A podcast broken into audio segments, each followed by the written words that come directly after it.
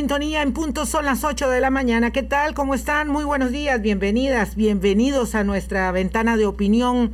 Es un gusto y por supuesto siempre implica un enorme compromiso y un sentido de la responsabilidad eh, poder compartir con ustedes espacios en estos días especialmente que nos hemos dedicado a reflexiones del Bicentenario y eso nos ha permitido sustraernos y le decía yo a Álvaro, cuán valioso resulta de verdad hacer un esfuerzo y sustraerse a la dinámica del momento, a la coyuntura, al, a la chispa del enfrentamiento político, de la circunstancia que provee evidentemente una campaña abierta como la que ya tenemos, aun cuando el banderazo de salida todavía no será. Eh, cuán útil resulta y cuán edificante resulta poder observar temas de la agenda eh, más allá de lo coyuntural, de la agenda del país y de quiénes somos y de cómo nos conducimos y de cómo mejoramos nuestra convivencia y hacemos de la nuestra una sociedad más inclusiva, donde reconozcamos de manera más plena los derechos per se ya establecidos constitucionalmente y en muchos casos, por dicha, sí, interiorizados, pero como la construcción es conjunta, dinámica e inacabada, hay que seguir trabajando en esa misma línea. Don Álvaro Murillo, no sabe cuánto gusto me da saludarlo en estas horas previas al inicio de mis vacaciones, sabiendo que eh, quedamos en tan buenas manos como las suyas. Muchas gracias.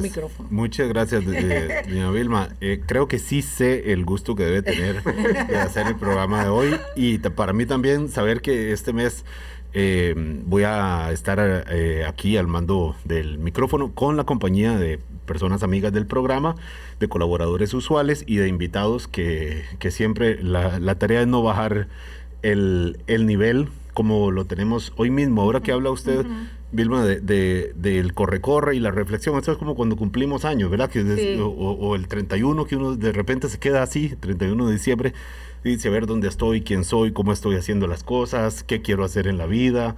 Eh, bueno, para eso, que sirvan los 200 años, eh, más allá de, la, de las noticias de última hora, de las Mm, angustias o, preocupaciones relacionadas con la pandemia en lo sanitario, en lo laboral. Y entonces, bueno, esta semana hemos hecho esta, este esfuerzo, eh, no, un esfuerzo, digamos, de, tomar la decisión de sí, reflexionar de dónde venimos y, para dónde vamos. Y hoy con, eh, queríamos hacerlo además con una, con una mirada eh, desde, la, desde la diversidad desde la diversidad, desde la, una, visión más allá de, digamos, central, del centralismo usual, desde donde solemos eh, ver lo que, lo que somos como costarricenses y, entonces por eso me alegra muchísimo tener hoy al invitado que tenemos. Preséntelo usted, Vilma, por favor. Don Queens Duncan, qué gusto de verdad volverlo a tener aquí. Hace mucho tiempo no conversábamos con usted en el micrófono.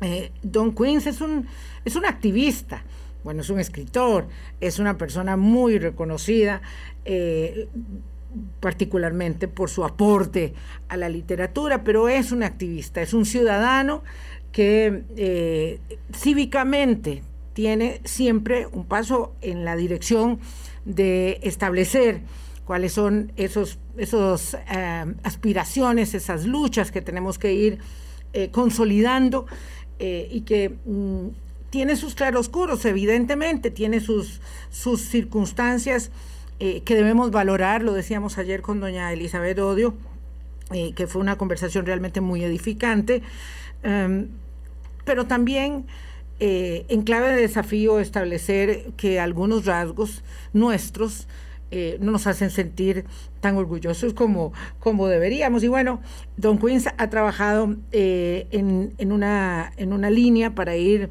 dejando asentada toda su, todo su pensamiento y el de muchos otros y muchas otras en la construcción de esa identidad. Don Queens, gracias por estar aquí con nosotros en esta y la próxima semana de Reflexiones del Bicentenario. Muchísimas gracias, es un verdadero placer. Usted sabe que siempre me encanta venir a su programa.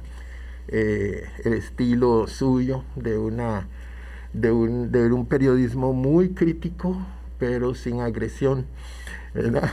Algunas otras veces uno, uno llega a algún lugar y, y, sí, está bien que hagan crítica, pero se siente uno agredido. Aquí usted tiene ese estilo y en Álvaro he encontrado un buen socio para entonces sí, ese, ese, eso es, cierto. es un gusto. Muchísimas gracias, don Queens. Justamente, eh, sin saberlo nosotros, porque tengo que decir que no sabía, lo invitamos justamente para hacer esta mirada, digamos, desde eh, hablar de lo que somos de una, de una forma inclusiva, obviamente, don Queens Duncan, reconocidísimo, este, reconocidísima voz de la, de la afrodescendencia, de los derechos, de la, de la, de, lo, de esta, mm, de las diferentes etnias que somos y que contenemos muchas veces nosotros en nuestra, por supuesto, nuestro ADN.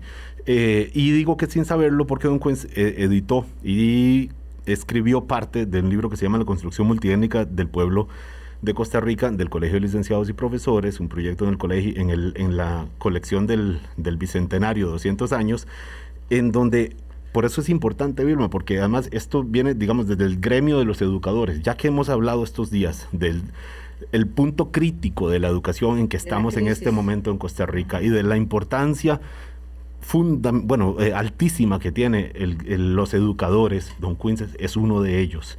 Eh, bueno, que se escriba un libro, que se piense sobre el Bicentenario, que repasemos en dónde estamos eh, y, y, de dónde nos hemos venido formando con la raíz indígena, con la raíz, por supuesto, española, luego distintos grupos eh, migratorios eh, y luego el, mestizaje tan fuerte de los años de la, posteriores durante la colonia y posteriores y, aún hoy y aún hoy.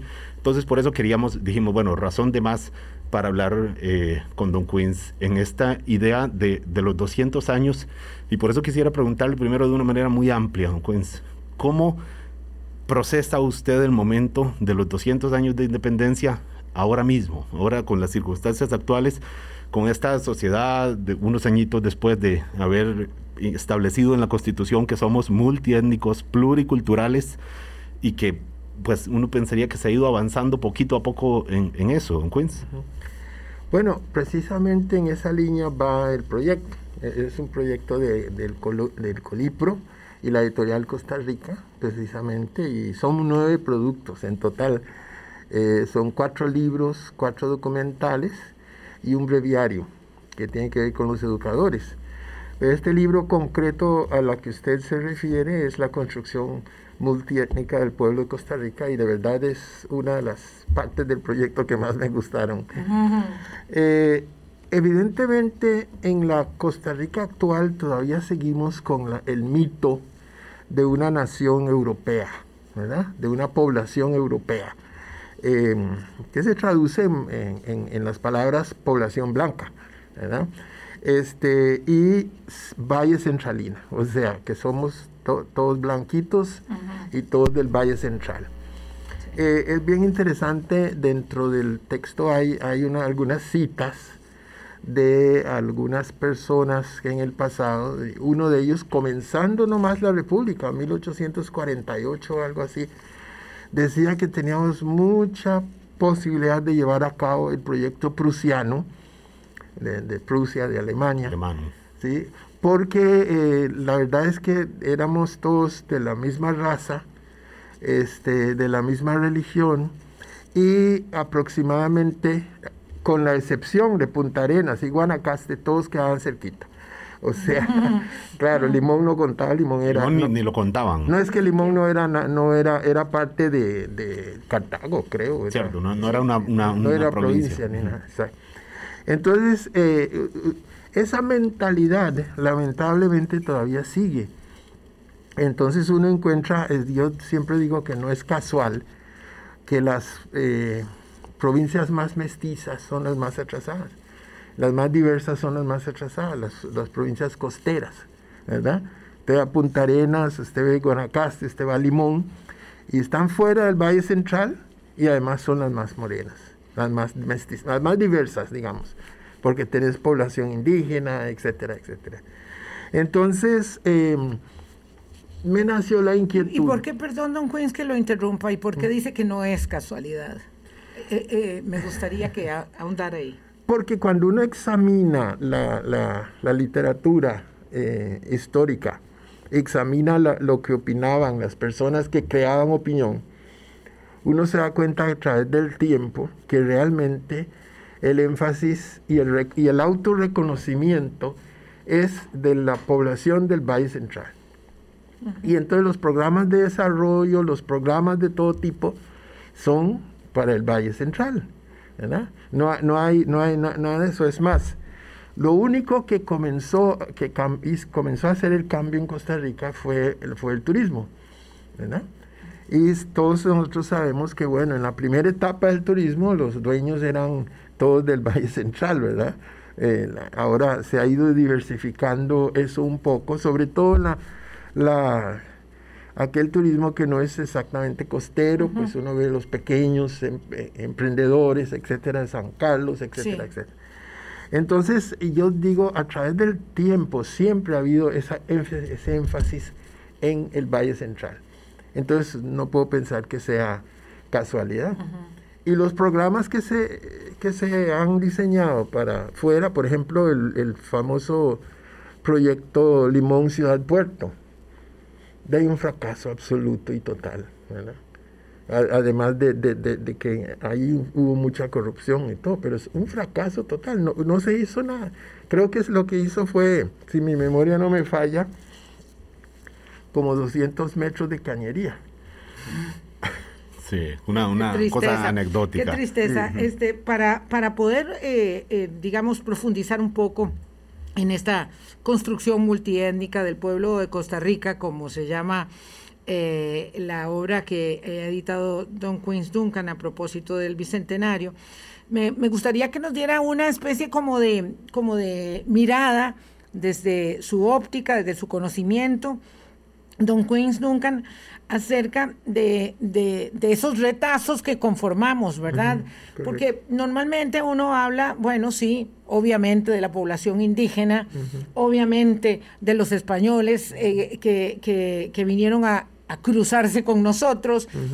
Pero bueno, están todas las otras poblaciones, ¿verdad? La, la población afro que vino a hacer trabajos durísimos, eh, los italianos, los alemanes, todas esas personas, los judíos, los polacos, decían, los polacos, todo, ese crisol, digamos, que conforma esta, esta identidad de hoy, ¿verdad? Que tiene como todas las identidades este, sus contradicciones. Pero bueno, ¿cómo llegamos ahí, ese, ese, mm, esa mirada? Bueno, por supuesto, eh, teníamos los, las diferentes poblaciones originarias, que eran bastantes. Eh, muy diversas, pequeños grupos.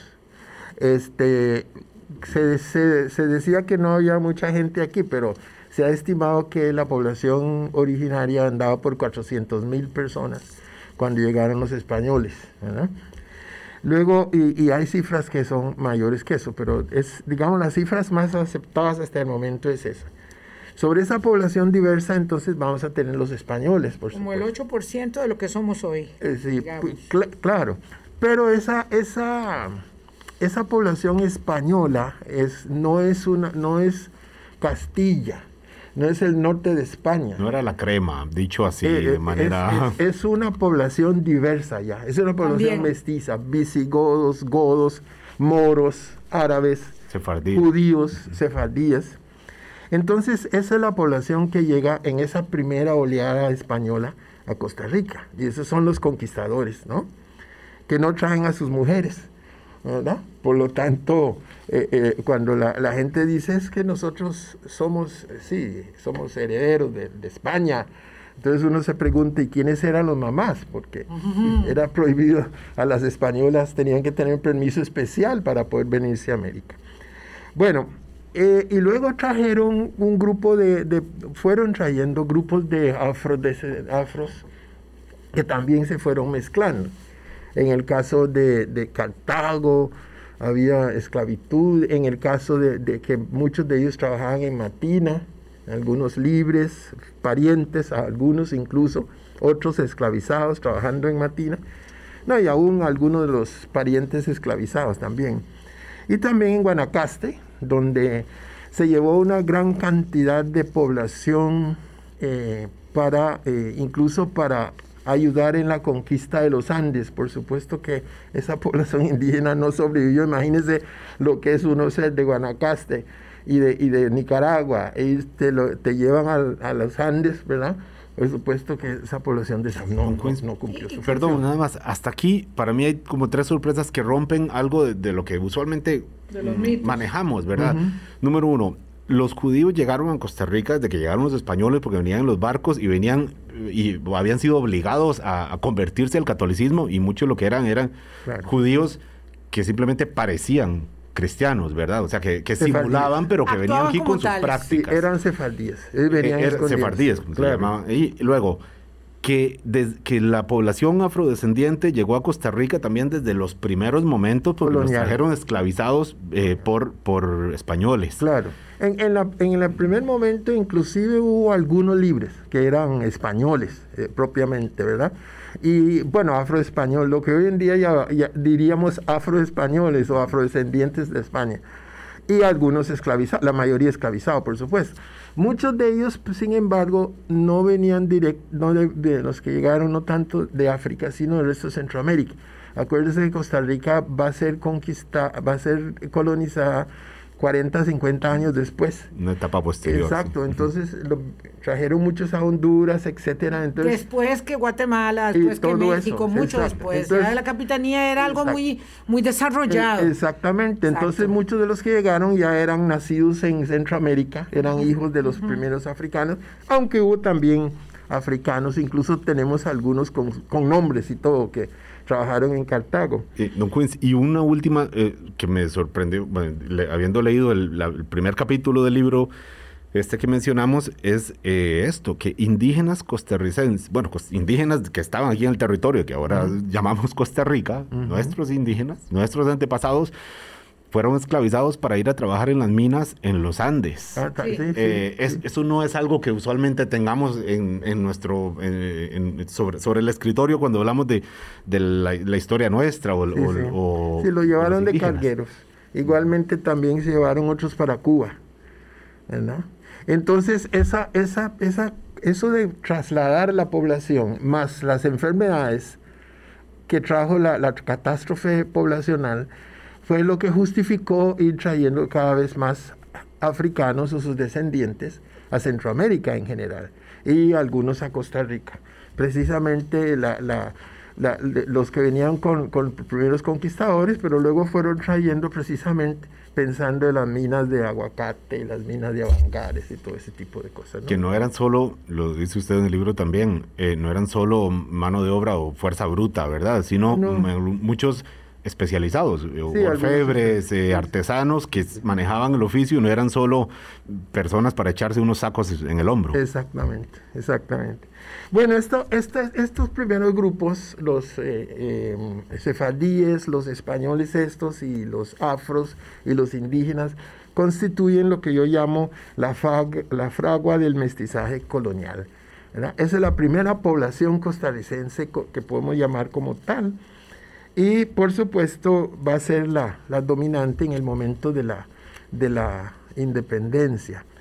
Eh, también está, también hay que, eh, eh, el libro tiene un capítulo sobre los afrodescendientes en Guanacaste, que me parece muy importante porque ahí tenemos muchas pruebas de su presencia, no solo la cuestión fenotípica que uno ve, por supuesto, aunque muchas veces un guanacasteco que me dice, es que mi papá era negro. Bueno, no era negro como usted, es decir, no era de raza, me dice.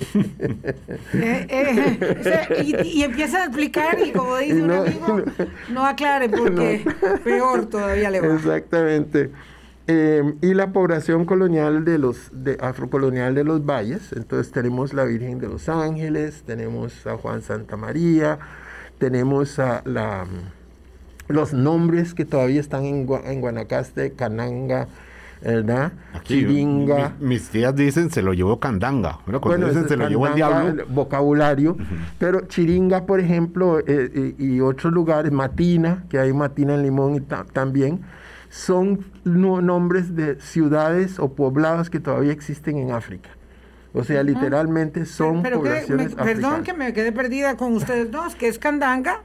Ah, no, yo, sé lo que quiere decir el dicho, pero Candán, es, sí, Candán es el vocabulario, pero Chiringa, por ejemplo, es una, un poblado, creo que es un poblado de Guanacaste, es un lugar de Guanacaste, y es una ciudad en África. Ya. Algunos, en, entonces hay varios nombres, eh, pues una cantidad grande de nombres de lugares de, de, de Guanacaste que todavía son nombres de pueblos en Angola, Mozambique porque esa primera población colonial era de esa región. Mm, bueno, claro, eso también, digamos, desmitifica el hecho de pensar que los afrodescendientes estaban en Limón. Sí, Estaban en Limón, ¿verdad? O sea, digo, ahí llegaron y ahí se quedaron. No, no, no, llegaron a otros lugares también. 822. Voy a hacer una pausa, don Queen y regresamos con usted.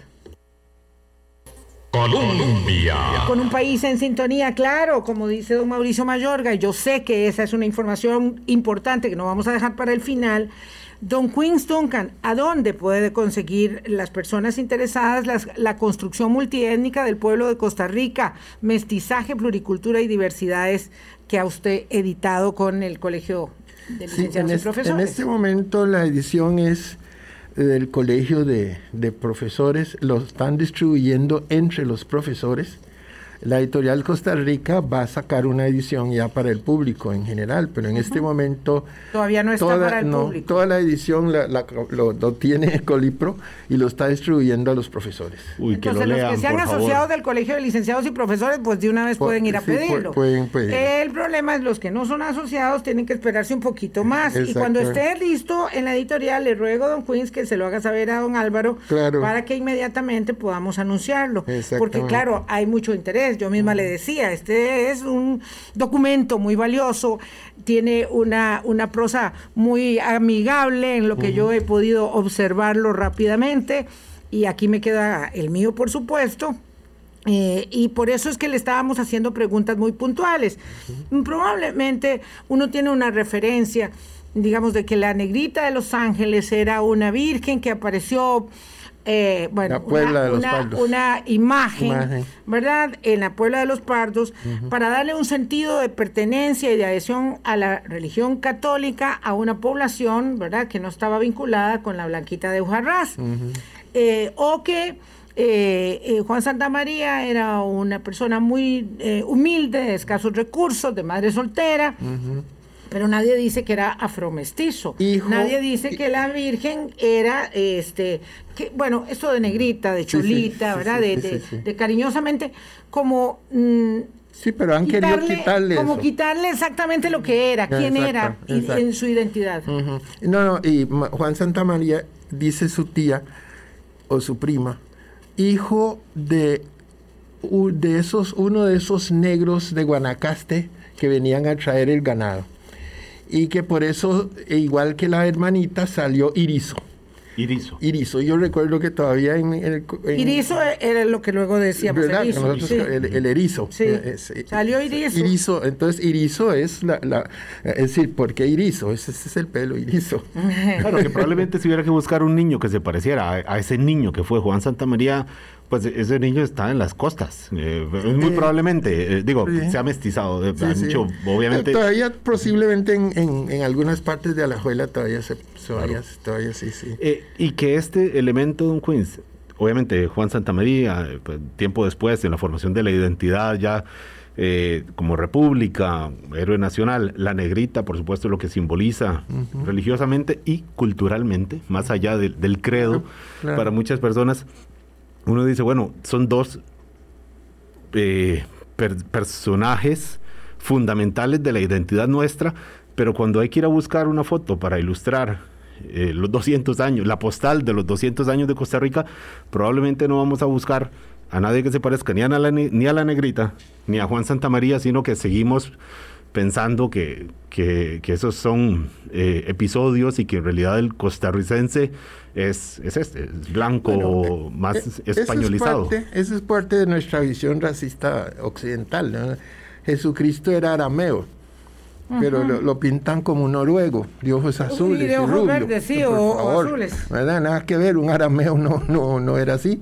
No, no, eran así los. No nada particular nuestro. Somos, somos... somos parte de esa ideología que se inventó durante la Ilustración el racismo para justificar la colonización y dominación del mundo.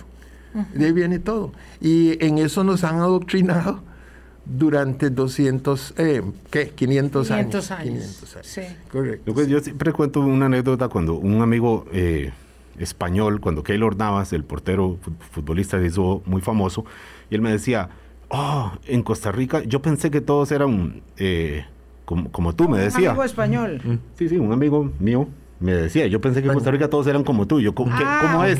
Pues yo soy menos moreno, digamos. Él hablaba sobre Keylor Navas. Y entonces me dice, me dice, y, eh, pero Keylor Navas, es, o sea, él representa de alguna forma la población de Costa Rica. Y bueno, él, como la representan tantos, eh, pero además es curioso que él es descendiente de muy cercano de, indígenas de la zona sur de Costa Rica.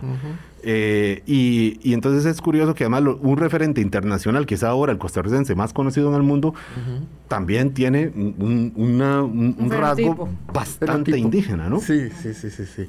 Bueno, eh, eh me, ah, mencionaste los españoles, creo que los españoles lo mencionaron vemos una segunda etapa de los españoles, es decir, los españoles que llegan ya cuando con la Costa Rica independiente, huyendo de los de las grandes este, de las dictaduras que había allá y la pobreza extrema que había en España en ese momento, después de que España terminó perdiendo Cuba y Puerto Rico y todo eso.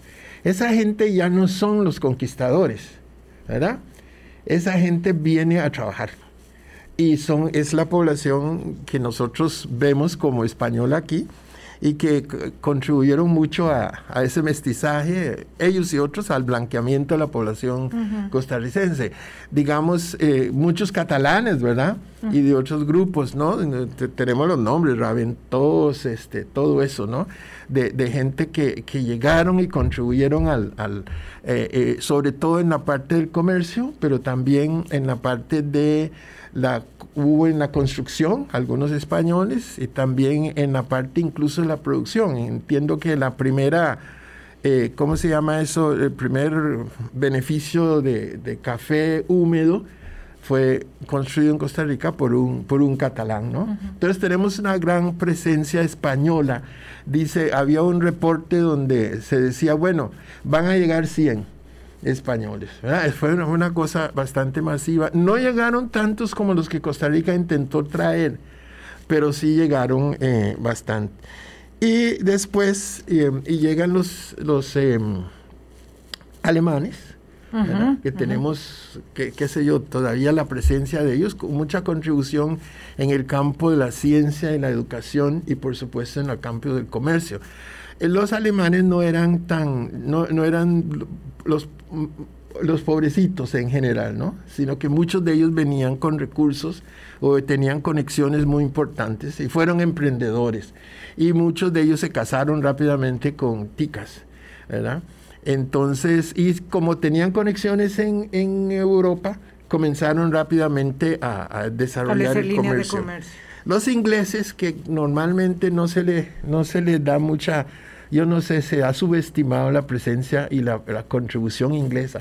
Numéricamente no son muchos, pero pongámonos a pensar que la exportación de café fue del, capitán Lelachor. Además, el capitán... ¿Fue? El capitán Lelachor, que fue que además fue el que prestó los barcos en la, en la guerra del 56, 57. para pasar el um, Golfo pues, si no los costarricenses no hubieran llegado a tiempo a Santa Rosa. Entonces, eh, entonces hubo mucha contribución. La, Marila Café, eh, tienen nombres como franceses, pero es que es de una islita, pero es de Gran Bretaña, que está entre los dos países, pero es de Gran Bretaña. Marila Capellán, fundadora del Colegio de Señoritas, y que insistió mucho en que está bien, yo me encargo, pero aquí no va a haber discriminación, aquí no es para ciertas familias, aquí al colegio pueden venir cualquiera. La cuestión de la libertad religiosa, murió un señor en, donde el doctor Briley, del cual defienden los Briley actual, eh, murió un, un, hombre en la casa del doctor Briley, no había donde enterrarlo, porque los cementerios estaban todos en manos de la, de la Iglesia Católica. Y la Iglesia Católica no permitía que se enterrara ahí nadie. Nadie que no fuera, eh, católico. claro. Entonces tuvieron que enterrarlo, con el gobierno eh, eh, ordenó, y tuvieron que mantener guardia, guardia del ejército durante ocho días o nueve días para, no, para que no los exhumaran, ¿verdad? Entonces a partir de ahí vino la secularización de los cementerios y la libertad religiosa. Fundaron la iglesia del Buen Pastor, que está ahí a un costado del Colegio Señoritas, que es la primera iglesia protestante en el país, anglicana, ecuménica. Entonces, digamos que hubo mucha contribución, ¿no? Luego los franceses que su contribución fue fundamentalmente a la cultura, aunque también hubo el comercio, pero muchísimo. Eh, eh, ustedes saben muy bien lo afrancesados que eran los dirigentes nuestros. Y las élites del siglo XIX y claro, Por supuesto. Y la bandera. Y en Bélgica. Claro, la bandera esta que tenemos aquí en la cabina. Copiando a Francia, exactamente.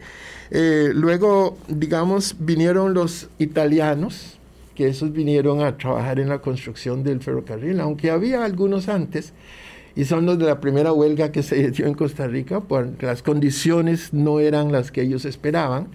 Después de la huelga, la mitad logró que el barco regresara y se fueron, y la otra mitad se quedó ahí, ¿no? Y tenemos muchos apellidos de, italianos en nuestro país que son, pero también hubo una segunda migración en, del 50, que fue cuando Figueres trajo la gente Zambito. Es bien interesante porque dentro de, de los documentales... Tútiles que llamaban. ¿Ah? Tútiles. Los tútiles. Dentro de los documentales hicimos un, eh, eh, tuvimos la, la, oportunidad de este, hacerle una entrevista a uno de los, el único sobreviviente de aquella migración de los años 50. Uh. Muy interesante, afortunadamente teníamos a la compañera Coto que habla italiano porque hubo que hacerle la entrevista en italiano y en el video vienen los, los subtítulos en, español. Eh, pero, pero, pero bien interesante, ¿no?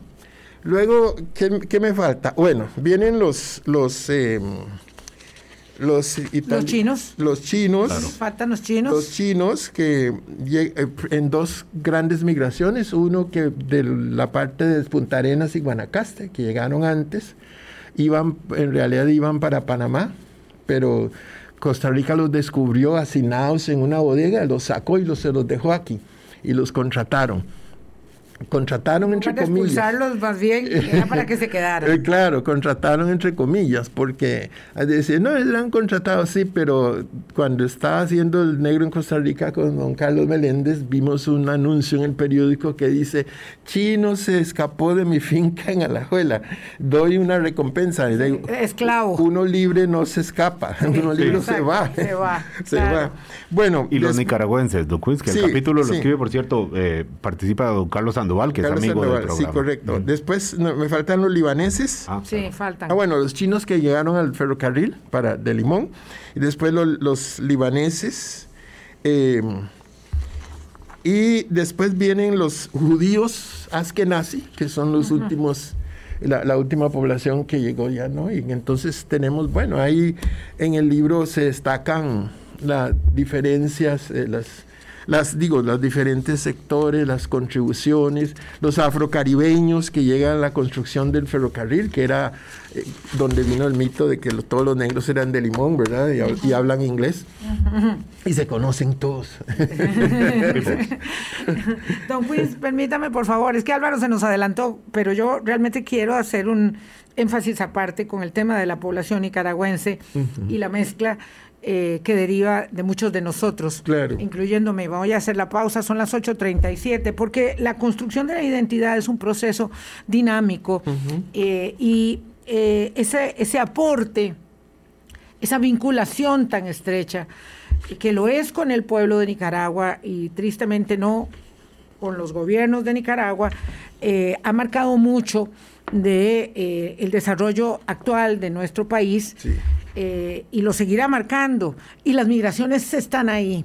Y aunque muchos haitianos o africanos que pasan por esta tierra no quieren quedarse aquí, alguno que otro quedará y también marcará algo de sus, de sus genes en esta tierra. Hacemos una pausa, 8.38. Colombia. Con un país en sintonía. Conversamos con Don Queens Duncan. Es apenas una pincelada para referirse a esta construcción multiétnica que me gusta verlo en esa clave, digamos, dinámica, que implica que todo está en permanente eh, elaboración, ¿verdad? Don Queens señala en el libro que la migración nicaragüense constituye el principal grupo latinoamericano y el de más larga incidencia en la construcción del Estado costarricense. Estamos hablando desde de, los próceres como el bachiller Osejo. Acuérdense cuánta gente sabía leer y escribir y tener título de bachiller en aquellos tiempos.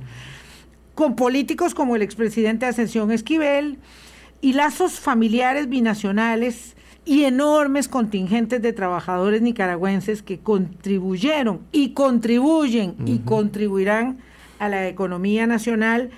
Y dice usted que en este momento su aporte constituye por ahí del 11% del Producto Interno Bruto. Don Queens, esto merece una reflexión eh, particular en esta celebración del Bicentenario, que lo es para todo Centroamérica, pero que en nuestro caso particular lo es para todo el crisol de los que hoy somos costarricenses y también incluyendo a los hermanos. Claro que sí. Claro que sí, ellos, eh, y, es una cuestión que se, que se ignora, ¿verdad? Que se deja de lado. No, es que muy, parece muy sofisticado que vinieron de Alemania y de, y de, y de, este, Francia y de China y de Italia, no suena tan sofisticado que vinieron del otro lado del río Exacto, además esos nombres pues nos dan el, nos ayudan con el tupé de que somos europeos, ¿verdad? Que somos, ¿verdad? Y cuando resulta que los nicaragüenses han sido co-constructores de esta nación. Eh, nosotros hemos tenido incidencia allá, pero ellos mucho más aquí en, en la construcción nuestra. Eh, sí, los lazos familiares, ¿verdad? La, los, la gran cantidad, incluso en, en la investigación que hacía, eso no sale en el libro, pero en la investigación que hacía vi la participación, por ejemplo, en la guerra civil del 48, de los dos lados, ¿verdad? La gran cantidad de nicaragüenses peleando de los dos lados. Así que mm. han estado aquí, han sido parte nuestra. ¿Quiénes son los que fueron sustituyendo a la población negra jamaicana? En la población, en la producción del banano y todo eso. Fueron los nicaragüenses los que fueron llegando conforme Limón se fue convirtiendo en un lugar habitable para, para todo el mundo. Gran cantidad de, nicaragüenses que fueron llegando. También llegaron algunos en la última parte ya de la, del ferrocarril, comenzaron a llegar. O sea, en, en todos los ámbitos de la vida, sea usted político, lo religioso, ¿verdad? La única beata que tenemos Sol, María Romero. Sol María Romero, ¿verdad? Nicaragüense, sí. El, la, el himno, ese himno de, segundo himno nacional, qué linda es mi Costa Rica, que la Virgen de los Ángeles bajó y cuando la vio tan bonita al cielo, jamás, regresó. Eso es de única. sí, es, Qué poetas más maravillosos son. Es nicaragüense que lo compuso. Así que sí, Nicaragua estaba aquí y está. Uno lamenta y le duele mucho la cuestión de, de los regímenes políticos. Pero acuérdese también que cuando se tumbó el somocismo, mucha gente costarricense fue a trabajar a Nicaragua en, en, en, los primeros años de la revolución. Y fuimos a, pelear, fueron también. Incluso a pelear. Fueron a pelear. No, y hasta hace unos años, cuando no había estallado como estalla ahora el el gobierno de, Daniel Ortega, dictatorial de Daniel Ortega y Rosario Murillo, eh, muchos costarricenses eh, se estaban moviéndose hacia Nicaragua, incluso sus capitales, ¿verdad? Que muchas veces el el movimiento humano va, eh, junto con el dinero o detrás del dinero y estaba moviendo hacia Nicaragua. Eh, hasta hace poquito, cinco años tal vez. Eh, ahora el movimiento masivo que tenemos de nicaragüenses hacia acá, muchos de ellos universitarios, jóvenes que no vivieron ni la revolución y que y además líderes políticos intelectuales. Entonces uno dice, bueno, esta es una migración además diferente, un perfil diferente a la que hemos conocido. Claro. Entonces, que seamos multiétnicos y pluriculturales está establecido en nuestra, en nuestra carta fundamental, ¿verdad? Eh, como desde la carta de Concordia en el 21 se estableció los derechos civiles, aunque por supuesto seguimos teniendo esclavitud y aquello se parecía de lo más normal, sí, sí, ¿verdad? sí. Y la esclavitud en realidad se abolió en el 24, 24. ¿verdad? Con la fundación de la República, pero quedamos eh, eh, evidentemente con, con, todo, con todo ese anclaje de sojuzgamiento uh -huh. de unos sobre los otros, uh -huh. que tristemente marca mucho al género humano. Sí. ¿Verdad? Aquí, en Estados Unidos y en muchas partes. ¿Qué tan racistas somos hoy? Ayer decía doña Elizabeth Odio, es que somos bastante racistas. ¿Qué sí, tan racistas escuché. somos hoy para con los negros, para uh -huh. con los nicas, para con los otros, que no son los de esa construcción, digamos, eh, eh, armada eh, que nos creamos en la cabeza uh -huh. muchos, de, muchos de nosotros los costarricenses. Claro. Yo participé en una, yo fui miembro de la Comisión de Estudios Afro del Ministerio de Educación Pública uh -huh. y junto con el, con el apoyo de, de varias instituciones, incluso algunos internacionales y el Colipro, etcétera, estuvimos haciendo casi un mes, un año, más de un año, eh, un seminario mensual lo, con los profesores en diferentes partes del país. Y hablábamos de la diversidad, de la, a mí me correspondía junto con doña Rina Cázares la parte afro, eh, pero también se hablaba de los indígenas, etcétera, las mujeres, de las diferencias sexuales, etcétera, etcétera. Y vieras en algunas partes de este país, como por ejemplo en la parte, en la zona sur de este país, la reacción furibunda, sobre todo contra la población indígena, ¿verdad? No. Un racismo, pero así que terrible, entre educadores, entre educadores, uh -huh. y también, por supuesto, la población eh, afro en, en, general, aunque menos. Y yo recuerdo eh, eh, cuando se dio la, la, fundación del PAC, creo que fue en la segunda, en el segundo periodo, había una posible candidata indígena, una mujer brillante, una mujer brillante. Y la, la candidata a diputada. Y, pre, pre sí, que podía ser para Porque, diputada. Sí, un perfil bueno para Un perfil eso. bueno. Y había buen ambiente entre el, entre el, entre el um, ¿cómo se llama? La Los asamblea, grupos, ese, sí. para, para hacerlo. Ah, la asamblea del, La asamblea partido. del partido. Para nominarla. Uh -huh. Resulta que no, ese día se suspendió, como pasa siempre, ¿verdad? Se agota el tiempo, entonces hay que convocar una segunda. Sí, señor. Entre la primera y la segunda se tuvo la visita de una delegación de esa zona. Donde dijeron, si esa mujer va, olvídense nosotros. Otón, olvídense nosotros. A usted no lo vamos a apoyar. Pero, pero ella... eh, Por el, ser el, el rechazo era porque Por esa ser india no. Esa india no. No puede ser. ¿Y qué pasó? La, la Mira, descolaron. que no fue, la que no fue asamblea porque no- nunca la hemos asamblea tenido no lo- esa no lo- diputada La asamblea indígena. dobló el brazo. no, eso dobló el brazo. La asamblea no la, no la nombró, ¿verdad? Wow, Sí, eh, es muy fuerte. Ahora, ta- también en, pues en todos los ámbitos de la vida, de los afrodescendientes, lo que pasa con la población afrodescendiente es que nos hemos tenido los recursos para defendernos mucho más, ¿verdad? Claro, claro. Mucho más que los indígenas. Exactamente. O mucho más que los nicaragüenses, o mucho más que. Exactamente, porque eh, de poco a poco nos hemos ido insertando y se ha desarrollado gente como yo y como muchos otros, como Joyce Sawyers, como Joyce Sawyers, etcétera, etcétera. Eh, muchos que poco a poco se, se han ido abriendo camino, ¿no? Eh, Carol eh, con su festival de la diáspora eh, eh, africana, etcétera, etcétera. Tuvimos también, hemos podido incidir en, en los programas de la educación nacional, sobre todo en estudios sociales. Hemos podido lograr que se hicieran cambios ahí, cambios, por ejemplo, uno de los textos de estudios sociales decía que la población negra, las mujeres negras de Limón habían venido a, a Costa Rica a ejercer la prostitución, que eso fue lo que los trajo Estaba en aquí. un texto educativo. Terrible. Pero actual, muchacho, sí, de, de hace tres años, todavía decía eso. Yo no espero que lo hayan cambiado, porque nosotros lo, de, un estudio que hizo Rina Cázares y, lo denunciamos.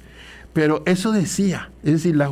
Y eso y me recordó mi maestra, porque una de mis maestras eh, me dijeron eso, que, que no, no exactamente prostitución, pero dijo que éramos polizontes, que nos escapamos del, del barco en Limón y que por eso estábamos aquí, ¿verdad? Y recuerdo, llegué con el moco caído, como decimos, donde mi abuelo, mi abuelo logró ponerme a hablar y, y levantó su contramito.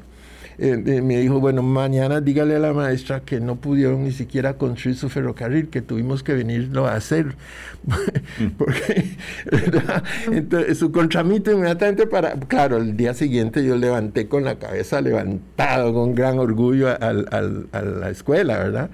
Entonces, sí, el, racismo sigue, está ahí.